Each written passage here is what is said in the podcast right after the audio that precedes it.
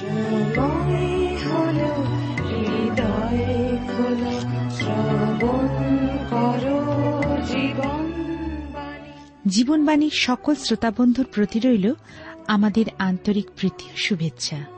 আশা রাখি অনুষ্ঠানের মধ্যে দিয়ে ঈশ্বরের আশীর্বাদ লাভ করছেন। জীবন পথে চলতে গেলে মানুষ দুটি পথের সম্মুখীন হয়, প্রশস্ত ও সংকীর্ণ পথ। প্রশস্ত পথে রয়েছে আনন্দ ও উল্লাস। সংকীর্ণ পথে রয়েছে কষ্ট, সমস্যা, যন্ত্রণা। প্রশস্ত পথে জীবনের শেষে নিয়ে যায় অনন্ত মৃত্যু যন্ত্রণা। কিন্তু সংকীর্ণ পথে শেষে পাওয়া যায় অনন্ত জীবন ও অনন্ত আনন্দ। প্রিয় শ্রোতা বন্ধু, আপনি সিদ্ধান্ত নিন কোন পথ আপনার জীবনের জন্য সঠিক। আপনি কি সিদ্ধান্ত গ্রহণে অপারগ? তাহলে জীবনবাণীর আলোচনার মাধ্যমে সঠিক সিদ্ধান্ত গ্রহণ করুন ও আলোর পথে এগিয়ে যান।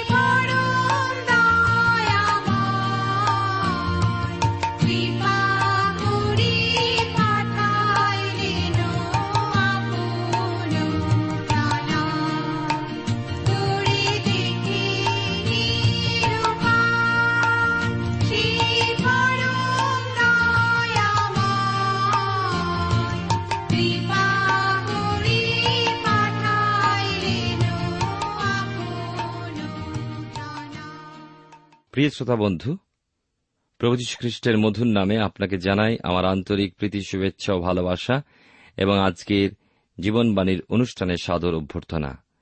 ঈশ্বরের মহানামে ধন্যবাদ করি আপনাদের প্রত্যেকের জীবনের জন্য যারা নিয়মিত এই অনুষ্ঠান শোনেন এবং আজকে প্রথমবার এই অনুষ্ঠানে যোগ দিলেন।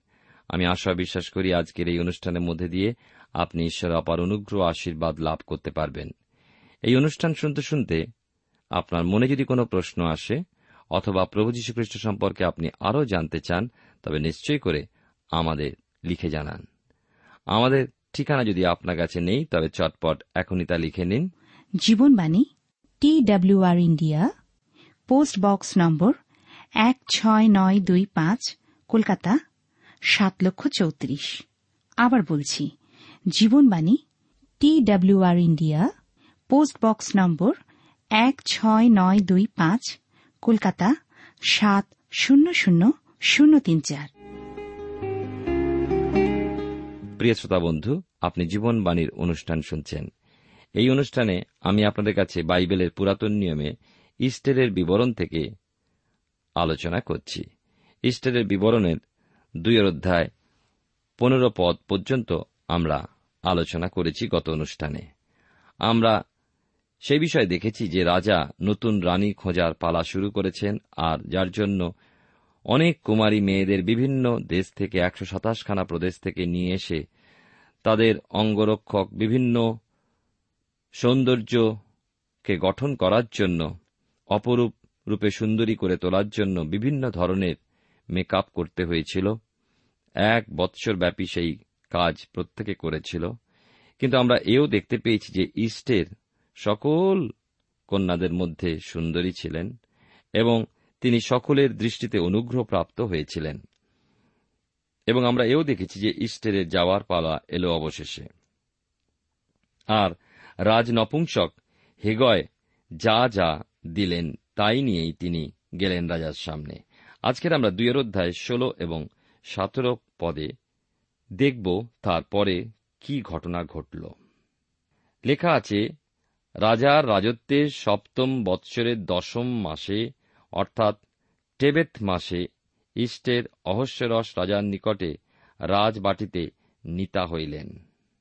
আর রাজা অন্য সকল স্ত্রীলোক অপেক্ষা ইষ্টেরকে অধিক ভালোবাসিলেন এবং অন্য সকল কুমারী অপেক্ষা তিনি রাজার দৃষ্টিতে অনুগ্রহ ও দয়াপ্রাপ্ত হইলেন। অতএব রাজা তাহারই মস্তকে রাজমুকুট দিয়া বষ্টির পদে তাহাকে রানী করিলেন। আসুন ঈশ্বরের বাক্য থেকে আলোচনায় যাওয়ার পূর্বে ঈশ্বরের হাতে সমর্পিত হয়ে প্রার্থনায় যাই। প্রেমময় পিতা, ঈশ্বর, তোমার পবিত্র নামে ধন্যবাদ করি যে তুমি আরেকটি বার আমাদেরকে তোমার চরণতলে আসবার সুযোগ দিলে। তোমাকে ধন্যবাদ দিই তোমার অপার অনুগ্রহ, করুণা, দয়া আমাদের জীবনের সহবর্তী। তুমি পবিত্র, জীবন্ত ঈশ্বর, তুমি আমাদের মধ্যে উপস্থিত ঈশ্বর, তুমি প্রার্থনা শ্রবণকারী ঈশ্বর, তাই আমরা তোমায় ধন্যবাদ দিই। তুমি আমাদের প্রত্যেক শ্রোতা বন্ধুকে আশীর্বাদ করো। যখন আমরা তোমার বাক্য থেকে পাঠ এবং ধ্যান করি, তোমার আত্মার মধ্যে দিয়ে আমাদের সঙ্গে তুমি কথা বলো। ব্যক্তিগত জীবনে যাদের প্রার্থনীয় বিষয় সকল আমাদের কাছে লিখে জানিয়েছেন বা এই মুহূর্তে তারা অন্তরে তোমাকে ডাকছেন, তুমি সকলেই দেখেছ, শুনেছ, কারণ অন্তর এবং মর্মের পরীক্ষক তুমি। তুমি দয়া করো, তোমার অনুগ্রহ আশীর্বাদ তাদের উপরে তুমি বিস্তার করো, যেন জীবনে এবং তাদের সকল কাজে ও পরিকল্পনায় তোমার অনুগ্রহ, আশীর্বাদ লাভ করে তোমাকে গৌরব দিতে পারেন। প্রার্থনা করি আজকের দিনে, বিশেষ করে যারা রাস্তার ধারে শুয়ে থাকেন, যাদের কোনো নিজেদের গৃহ নেই, যারা বস্তিতে অনেক কষ্টের মধ্যে রয়েছেন, তাদের জন্য প্রার্থনা করি, তোমার অসীম করুণার হস্ত তাদের উপর তুমি বিস্তার করে, তোমার দয়া তুমি প্রদর্শন করো। প্রভু, যেন এই যে অসাম্য আমাদের সমাজে তা যেন দূর হয়, তাদের সঙ্গে থাকো, তোমার শান্তি ও নিরাপত্তা দ্বারা তাদেরকে ঘিরে রাখো। তাদের শরীর স্বাস্থ্য তুমি ভালো রাখো। প্রার্থনা করি, প্রভু আমাদের দেশকে আশীর্বাদ করো দেশ নেতাদেরকে আশীর্বাদ করো। আমাদের দেশকে তোমার আশীর্বাদে প্রাচুর্যে পরিপূর্ণ করো। ধন্যবাদ, গৌরব, মহিমা তোমারই হোক। ত্রাণকর্তা যিশুর নামে প্রার্থনা চাই। আমেন।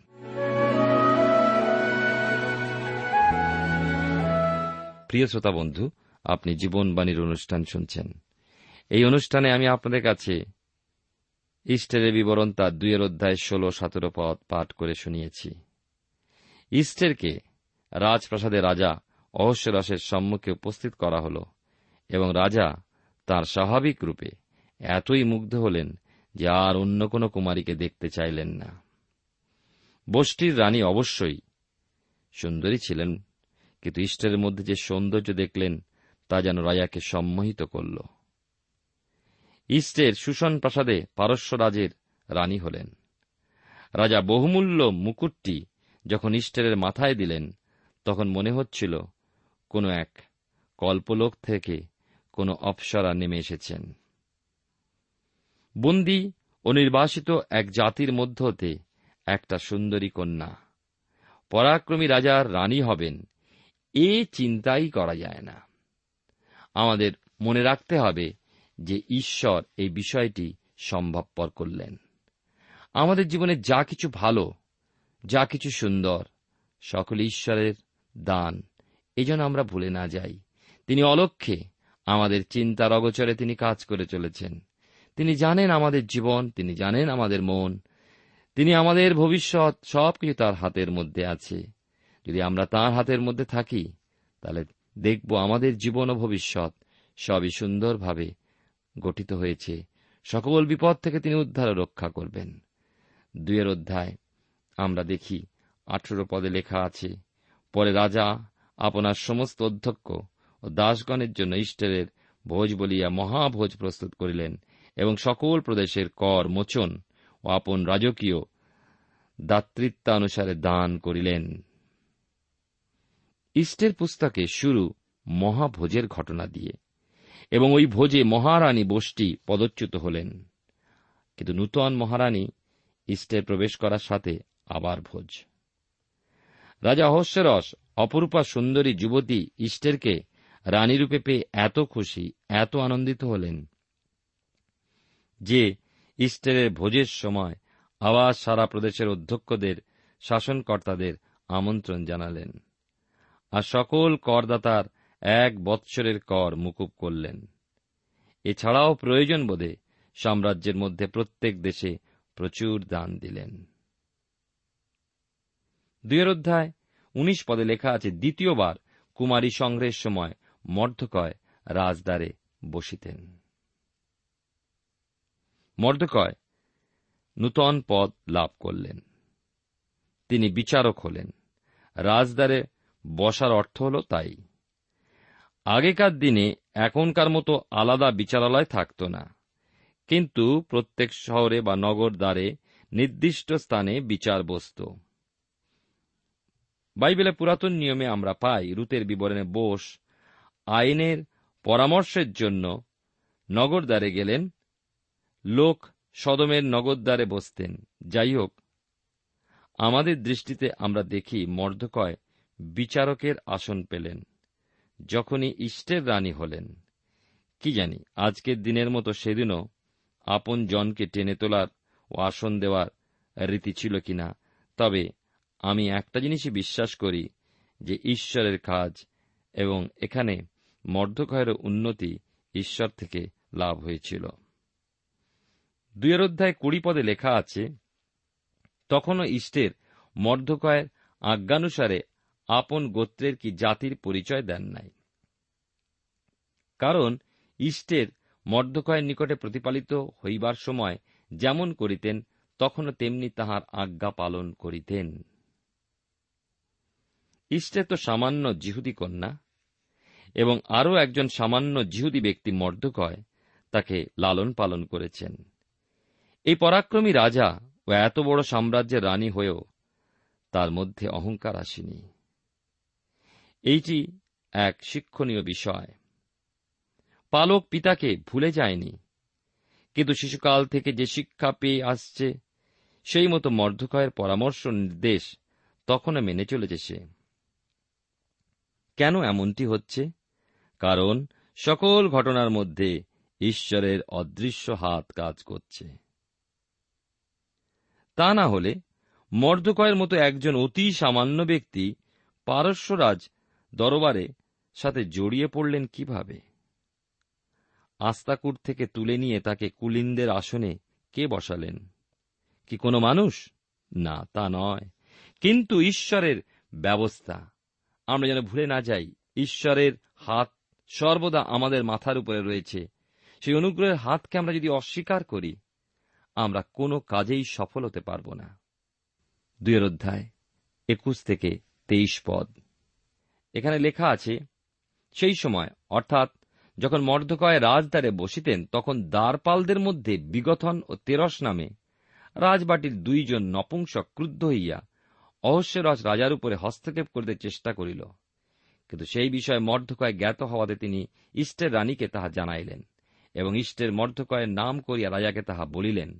তাহাতে অনুসন্ধানে সেই কথা সব প্রমাণ হইলে ওই দুইজনকে গাছে ফাঁসি দেওয়া হইল এবং সেই কথা রাজার সাক্ষাতে ইতিহাস পুস্তকে লিখিত হইল। মর্দকয় যখন রাজদ্বারে বসতে শুরু করলেন, সেই সময় দ্বারপালদের মধ্যে দুইজন নপুংসক আমরা দেখলাম, একজনের নাম বিঘতন এবং অন্যজনের নাম তেরস। কোনো কারণে রাজার উপরে ক্রুদ্ধ হয়ে পড়েছিল, হয়তো তাদের পাওনা একটু কম হয়েছিল, আমরা জানি না কি ব্যাপার। হয়তো বৎসরের যে ইনক্রিমেন্ট সেটা কম হয়েছিল, অথবা অন্যদের সামনে তাকে অপমান করা হয়েছিল, যে কোনো কারণেও তারা খুবই রেগে গেছিল। রাজাকে হত্যা করার চক্রান্ত তারা নিল। মর্ধকয় সেই সংবাদ পাওয়ার সাথে সাথেই ইস্টেরকে সংবাদ পাঠালেন। ইস্টেরও কাল বিলম্ব না করে রাজাকে সেই সংবাদ দিলেন। ইস্টের হয়তো তার স্বামীকে বললেন, আমি আপনাকে যে মর্ধকের কথা বলেছিলাম যাকে আপনি বিচারপতির আসন দিয়েছেন, দেখুন, তিনি এই গুপ্ত ঘাতকদের সংবাদ আপনাকে দিলেন। কিন্তু কখনো বলেননি যে তিনি তার আত্মীয়। আর রাজাও ওই বিষয় অনুসন্ধান করিয়ে তাদের কুমন্ত্রণার প্রমাণ পেলেন এবং ওই দুইজনকে ফাঁসি দিলেন। তখনকার দিনে রাজাদের স্পেশাল ডায়েরি থাকত এবং লেখক নিযুক্ত থাকত রাজা অহস্যরস এই ঘটনা লিখিয়ে রাখলেন কারণ তার জীবন রক্ষা পেয়েছিল। মর্ধকয়কে কিন্তু রাজা কোনোভাবেই পুরস্কৃত করলেন না। এ বিষয়ে কিন্তু ব্যতিক্রম দেখা গেল। আমি আগেই বলেছি সুশান রাজধানীতে যা কিছু ঘটছিল, সেই সকল বিষয় ঈশ্বরের হাত ছিল। তার পরিকল্পনা যত ঘটছিল, সুতরাং মর্ধকয় যে পুরস্কৃত হলেন না আমি বিশ্বাস করি এটাও ঈশ্বরের পরিকল্পনা মতো ঘটে গেল।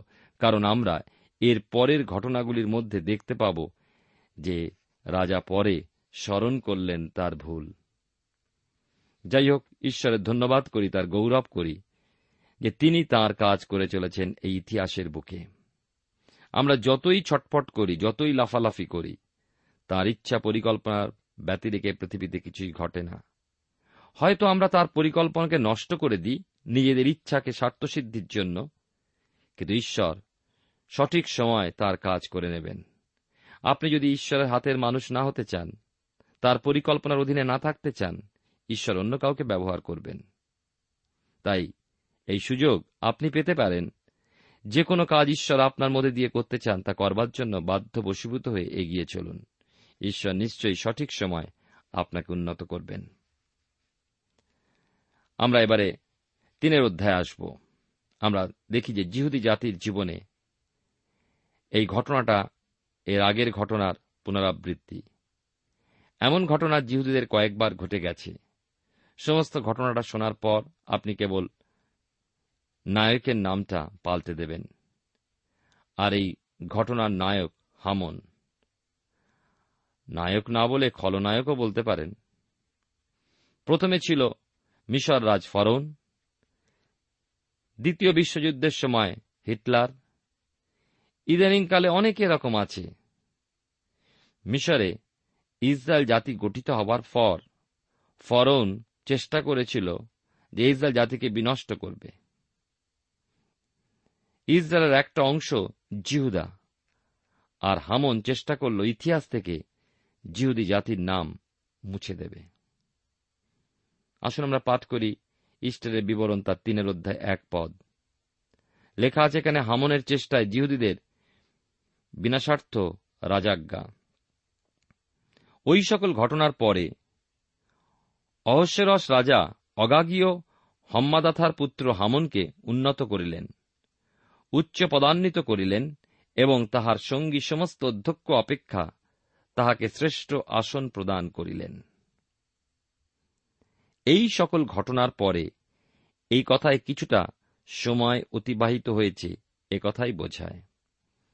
আমরা শুনেছি যে অহস্যরস রাজার রাজত্বের তৃতীয় বৎসরে মহাভোজের শেষে বষ্টি রানী পদচ্যুত হলেন।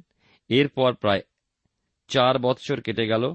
রাজার রাজত্বের সপ্তম বৎসরে ইষ্টের রানী পদে অধিষ্ঠিতা হলেন। তারপর আরও প্রায় পাঁচ বৎসর কেটে গেছে। এর মধ্যে মর্ধকয় বিচারকের আসনে প্রতিষ্ঠিত এবং নগদ্বারে তিনি বসতেন। ওদিকে অগাগীয় হাম্মাতার পুত্র হামনের পদোন্নতি বলে প্রধানমন্ত্রীর পদে অধিষ্ঠিত। এই অগাগীয় কারা? এই উত্তর দেওয়ার আগে বলি যে রাজত্বের সপ্তম বৎসর থেকে দ্বাদশ বৎসরের মধ্যে কোনো এক সময় হামনের উন্নতি হয়। হ্যাঁ আমাদের প্রশ্ন অগাগীয় কারা? এই প্রশ্নে আমাদের একটু পিছিয়ে যেতে হয়। প্রথম সমিয়ল তার পুনরুদ্ধায় যেখানে আমরা শুনেছিলাম, যারা এই আলোচনায় যোগ দিয়েছিলেন, যে ইসরায়েলের প্রথম রাজা শৌল অমালেকীয়দের সাথে যুদ্ধ করে তাদের রাজা অগাককে বন্দী করেন এবং সমীয়ল ভাওবাদীর আদেশে ওই অগাককে বধ করা হয়। সেই অগাগ বংশের সন্তান হামন সুতরাং ঐতিহাসিক জোসিফাস এবং আরও অনেকে লিখেছেন যে কার্যত হামন ছিলেন অমালেকীয় ইসরায়েলের চিরশত্রুদের মধ্যে ওই অমালেকিয়ারা একটি জাতি। আর মর্দকয় মনে প্রাণে জিহুদি। সুতরাং অমালেকীয় হামনকে তিনি সহ্য করতে পারতেন না। হামন প্রধানমন্ত্রী ছিলেন বলে মর্ধকয় হিংসা করতেন তা নয়। কিন্তু হামন অমালিকীয় ছিলেন বলেই তাকে ঘৃণা করতেন এবং ওই ঘৃণাভাব ইসরায়েল হিসাবে মর্ধকয়ের রক্তে ছিল। আবার ইসরায়েলের প্রতি ঈশ্বরের নির্দেশ ছিল যে অমালিকীয়দের স্মৃতি লোপ করে দেবে। বাইবেলে পুরাতন নিয়মে দ্বিতীয় বিবরণ তার পুনরোধ্যায় সতেরো থেকে উনিশ পদে সেই বিষয়ে আমরা পাই।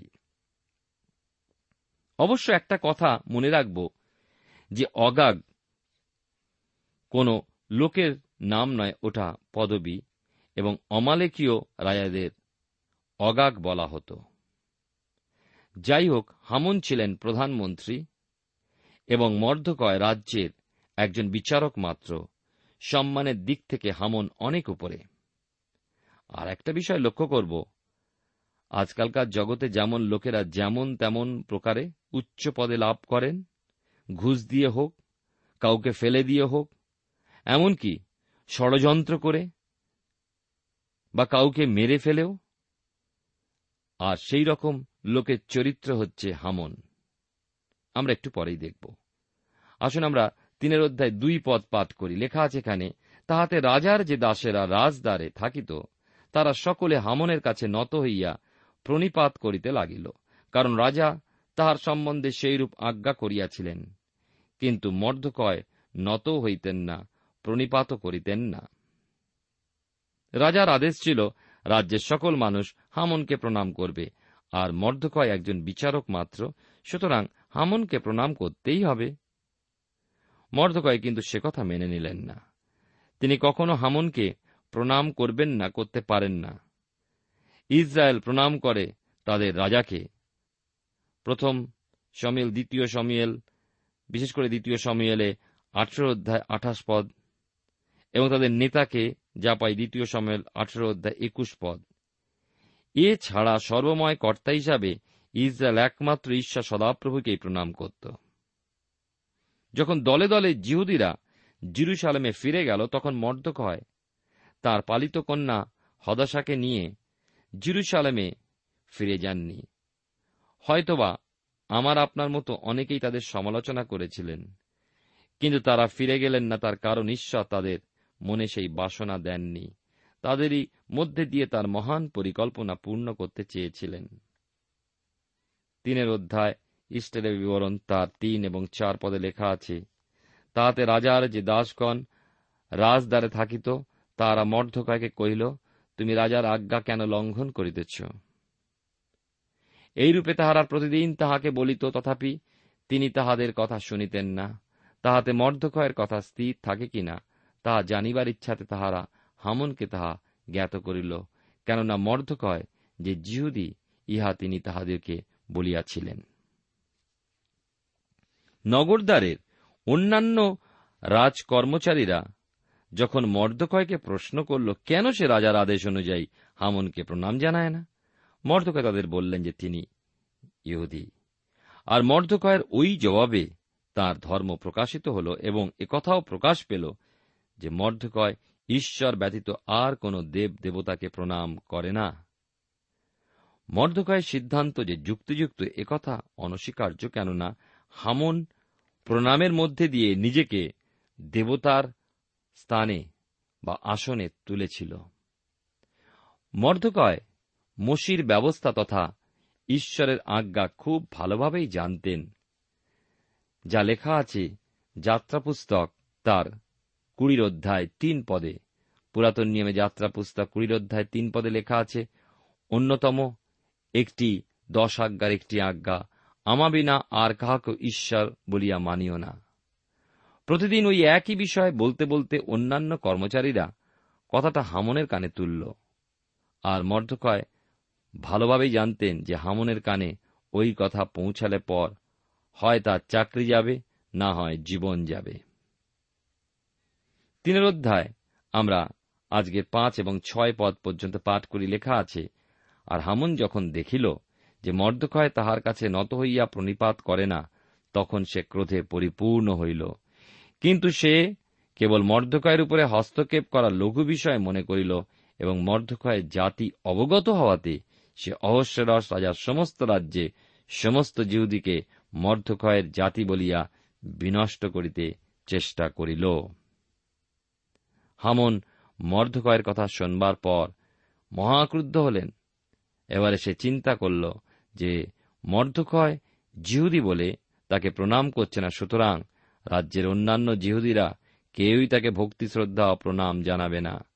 আর মর্ধকয় তার তুলনায় অতি তুচ্ছ এক ব্যক্তি। সুতরাং এক মর্ধকয়ের মৃত্যুতেই হামনের মনের বাসনা পূর্ণ হবে না। হামন চায় সাম্রাজ্যের প্রতিটি মানুষ তাকে প্রণাম করুক।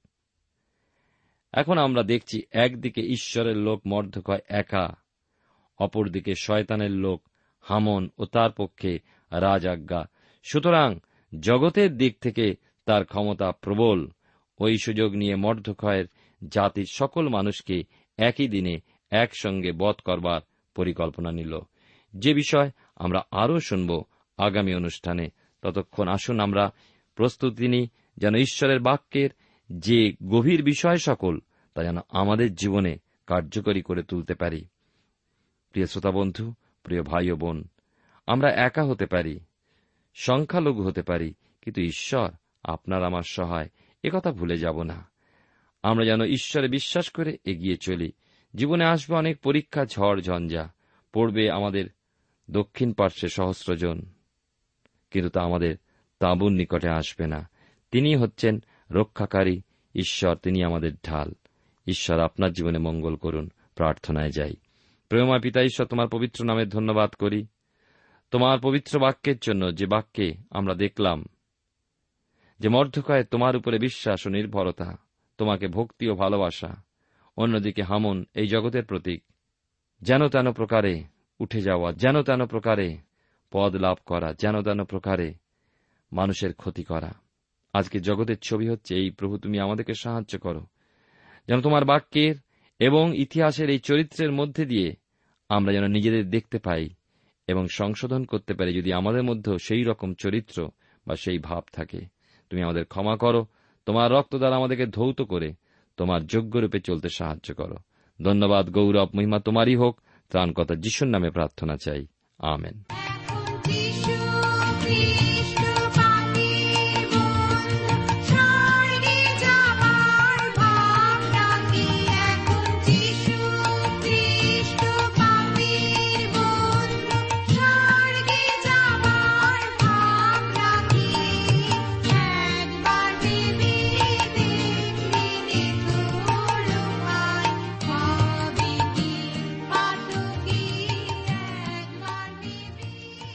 শ্রোতা বন্ধু এতক্ষণ শুনলেন বাইবেল থেকে জীবনবাণীর আজকের আলোচনা। আমাদের অনুষ্ঠান কেমন লাগল?